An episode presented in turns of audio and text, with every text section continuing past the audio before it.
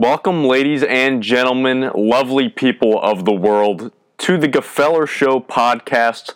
This is my very first podcast attempting to do so. So give me some leeway, give me a little bit of time. I'm going to be practicing and getting this thing down. So, what am I going to be talking about on this podcast? I'm going to be getting into a lot of different things in future episodes, but I'm going to be kicking things off with the NFL. It's the middle of July right now. It's Friday, Ju- July 19th, 2019. Training camp is kicking off for NFL teams next week. Starting with the Eagles, I was just at the NovaCare complex today, and it is the quiet before the storm. Players will be starting to train, which ultimately means depth charts will be locked in. Players will rise to the top. Some players will end up getting injured, ultimately, unfortunately. But that is how the game of football goes. And so I'm going to be talking about fantasy football preseason edition. This is before training camp, before preseason. So there are ultimately going to be injuries that come up in the next few months leading up to the very first NFL game of the year. But I'm going to be going over my first over, my first ever segment, which I'm calling Bull or Bear. Kind of like the stock market again, players in fantasy football go up and down. Their draft a, uh, average draft position goes up and down, much like a stock. And so I'm going over players, specifically 10 players that I am bullish on that I think will end up who, who are not getting talked about a lot, I think will have a bounce back year, or guys that will come out of nowhere because they are given an opportunity. So I'm going to be kicking things off again with 10 players who I'm high on, and then I'm going to be going into my second five players who I'm bearish on, who I think are going to be underperforming and not living up to expectations. So kicking things off, guys that I'm bullish on. Number one, Wide receiver for the Arizona Cardinals, Christian Kirk. Last season, you probably heard about him. You probably heard him making some noise in the fantasy scene. He ended up breaking his foot and he was put on IR.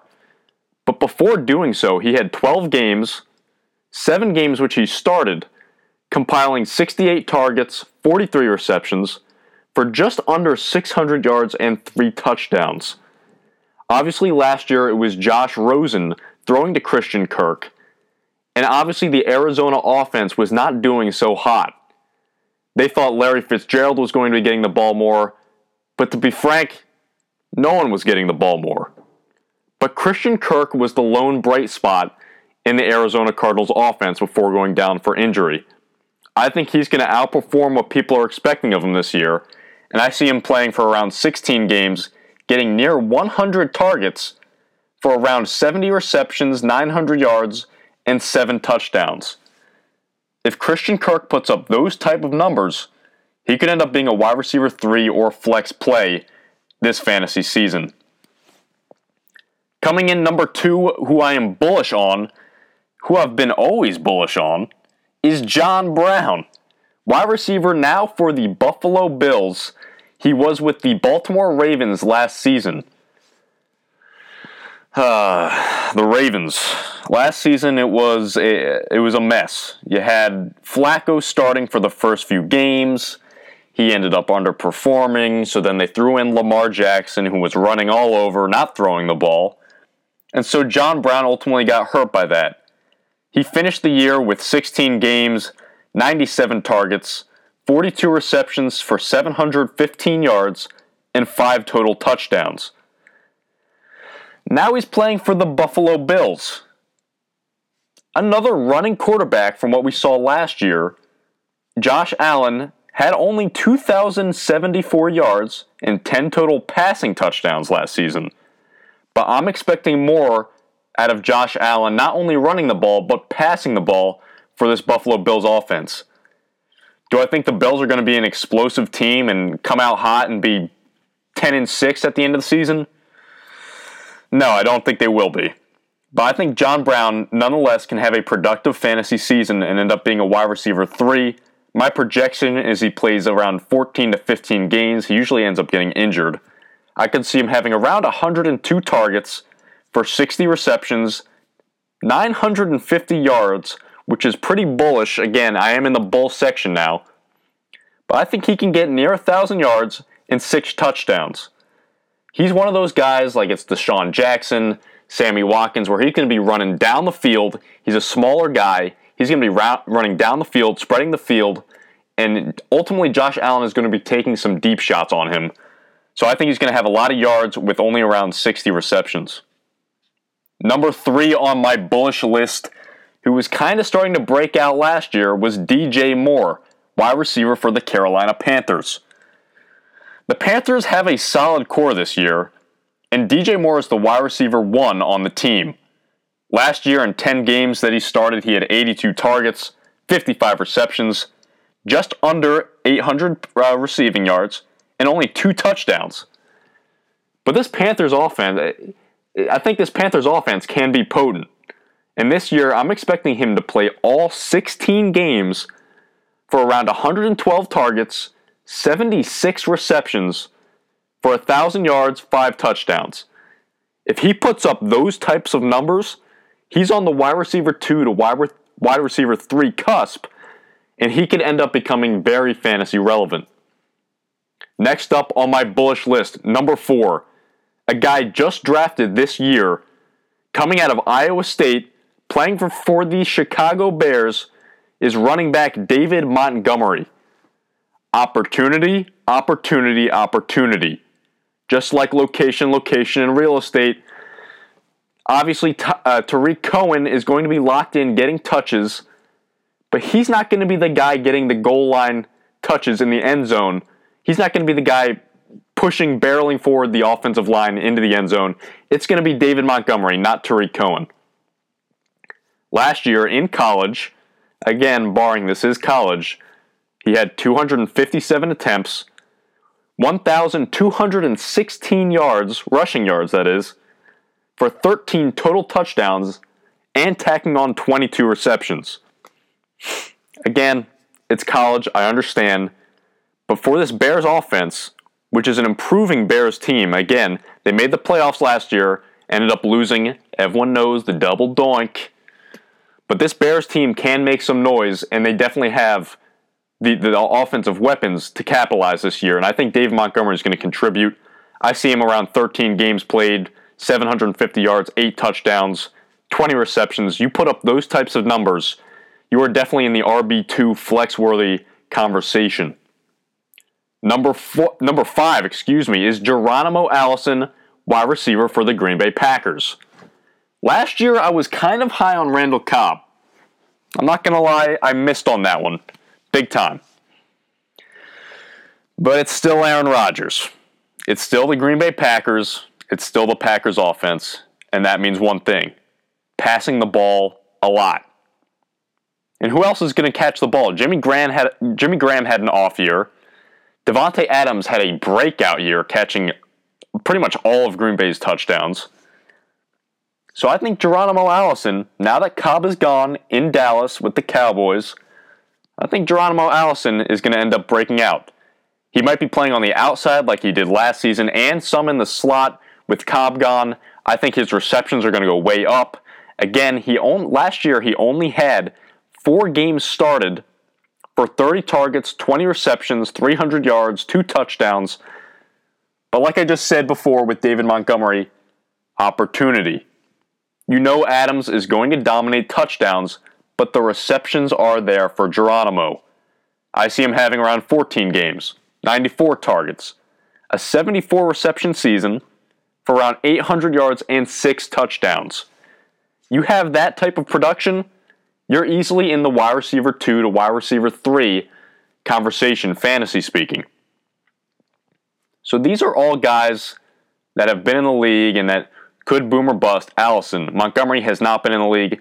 Moore has been in the league. Just he's going into his second year. John Brown's been in the league. I think he again can break out. Christian Kirk, pretty new into the league. But I want to be talking about someone now who again just came in a few years ago but had a down year last year and I think can bounce back. And that's Leonard Fournette, running back for the Jacksonville Jaguars. Last season in fantasy, he was a low first round to high second round pick. And I could I could see him drop down after another year. So I think he could drop down maybe into that third, fourth round. It really depends again on your league what they value. He could be in that second, third, fourth round depending on ha- whether people are higher on, on him or not. I'm certainly high on him. And you might ask why after that miserable season last year. Nick Foles is stepping in. That means Nick Foles, first of all, is more competent of a passer than Blake Bortles. Anyone who's watched any football can say that. So if Nick Foles can end up throwing the ball, that's going to open up the running game for Leonard Fournette. If you watched any Jaguars football in the past two years, it's been pound the rock with Leonard Fournette over and over and over again. And it's no wonder why he's been injury prone. Because you keep running the ball with Fournette and you can't pass, they're going to load the box, tackle Fournette, he's going to get hurt. Last season, again, only eight games played because of his injuries, had under 500, uh, 500 rushing yards and five touchdowns. I think he's going to bounce back for, again, over 1,000 yards and eight touchdowns this upcoming season. Mark my words, Leonard Fournette. Next up is a guy who's, who's going to be out of nowhere for most of you guys. But if you watch the Rams, you know his name. Malcolm Brown, the second string running back for the Los Angeles Rams. Last year, when Todd Gurley went down, Malcolm Brown played quite a few snaps before he got injured, and then CJ Anderson came in and just ended up rocking the entire Rams offense and destroying, going for over 100 yards. I mean, CJ Anderson was phenomenal. But Malcolm Brown, Todd Gurley, his health has been questionable since the end of last year, and Brown stood out when he came in in week seven to give Todd Gurley a break. In week seven of last year, he had 13 attempts for 65 yards for an average five yards per carry. That's a very, very small sample size. But Malcolm Brown has what it takes. I watched him last year. If Todd Gurley can't give it a go for some games, Malcolm Brown's going to be easily a crucial handcuff, nonetheless. Uh, nonetheless, excuse me, but he will be a top waiver wire pickup if Todd Gurley is questionable for any of these weeks. Next up, another guy on an eh, iffy offense, Mike Gesicki, former tight end of Penn State, now with the Miami Dolphins. He did pretty much nothing last year, just over 20 receptions for 202 yards, no touchdowns. But I mean, who wants this Miami offense?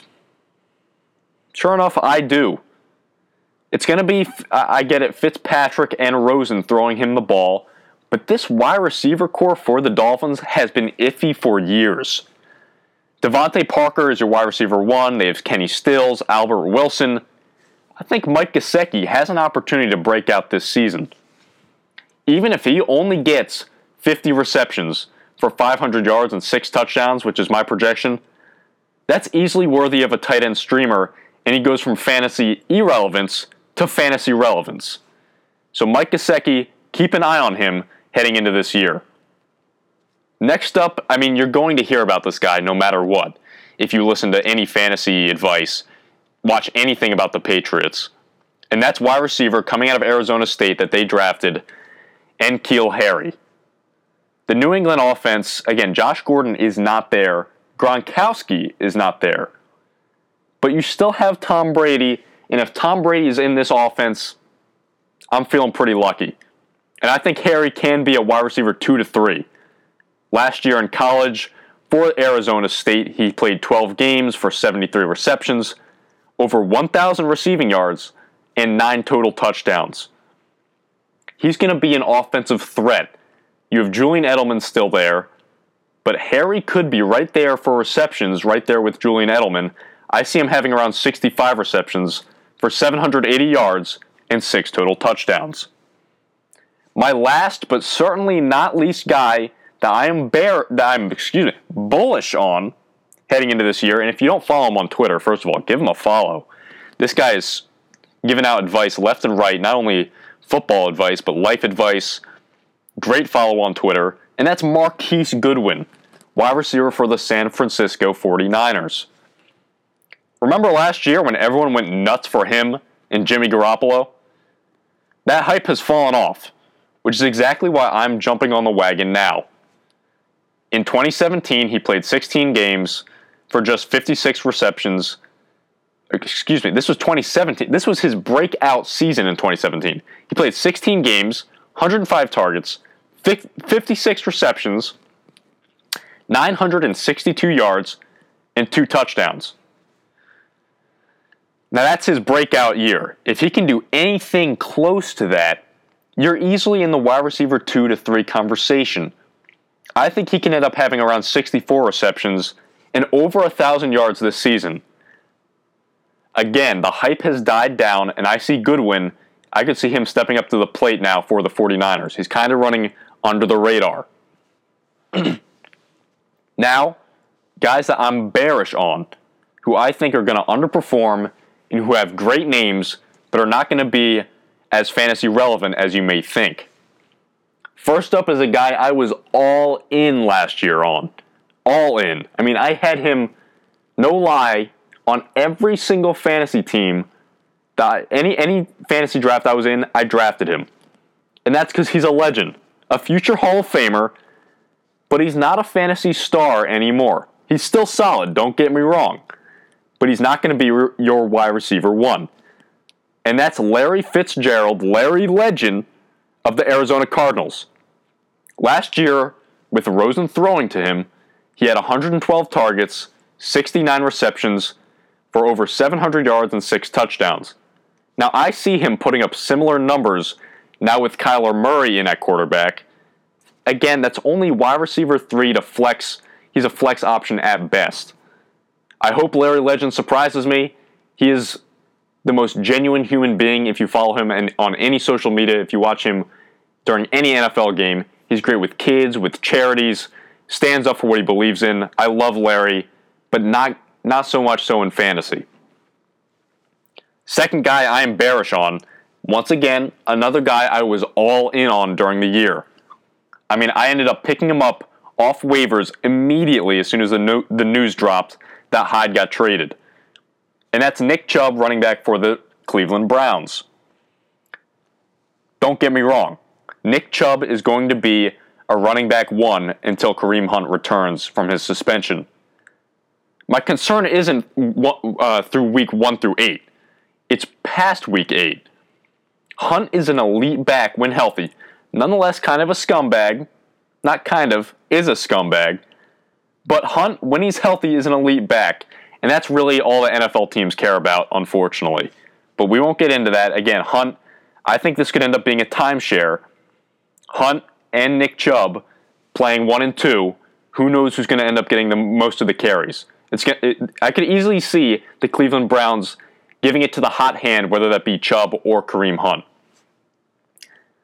Last year, Nick Chubb had just under four yards under 1,000 yards for 996, eight total touchdowns. Don't get me wrong. I see him, my projection is I see him getting similar numbers this year, but definitely tamper those expectations for the second half of the season.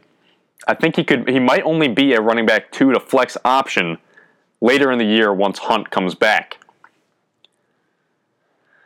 There's a theme going on, and that's guys that I was high on last year and I'm not high on this year. One of these guys are, are bound to end up breaking out and proving me wrong, but until then, I'm still bearish on them. Next up, Courtland Sutton, wide receiver, Denver Broncos. With Joe Flacco at helm now, I don't trust Sutton at all. I mean, I thought Sutton was going to be able to perform with Case Keenum at quarterback, and there's no way Joe Flacco, who John Elway hilariously said before, if you follow the NFL, said that Joe Flacco is going into his prime, which is I don't buy that for a second. I don't see Sutton performing well at all under Flacco. Emmanuel Sanders is still there, but this Broncos offense, man, just I don't trust it. And I don't think neither should you. So Courtland Sutton, I'm staying away. Second to last, again, guy I was all in on last year. Picked him up. He was performing. I loved him. I don't love him this year. Eric Ebron, tight end for the Colts. And you're probably thinking, what are you talking about? He was the top tight end last fantasy season. What are you saying you're not high on him? He was great last year. He, don't get me wrong, he had an elite fantasy season last year, but his touchdown regression is bound to set in. There is no way he gets 13 touchdowns this year. Jack Doyle is still there with the Colts. And last year, I get it. Ebron, 110 targets, 66 receptions, 750 yards, and 13 total touchdowns. Here's my projection for him this year. He's still going to get a lot of targets. I got 85. I think 56 receptions is more reasonable for 500 yards and maybe seven touchdowns. I still think that Ebron will be a red zone threat. I think Luck likes him in the red zone, but I don't. There's no way I see him getting 13 touchdowns. Hope he proves me wrong, but I'm bearish on him. Last, but maybe least, I'm low on him. A lot of guys love this guy. I haven't mentioned any quarterbacks in the NFL until right now. And that's quarterback for the Baltimore Ravens, Lamar Jackson. Until Lamar can start throwing the ball, I, I see NFL teams catching on to his shtick. If you watched any, uh, if you watched last year, I mean, he was six and one as a starter, which is awesome. He was a rookie. NFL teams weren't prepared for him to run the ball. People are comparing him to Mike Vick, but Mike Vick could actually throw the ball. I don't see Jackson doing any of that.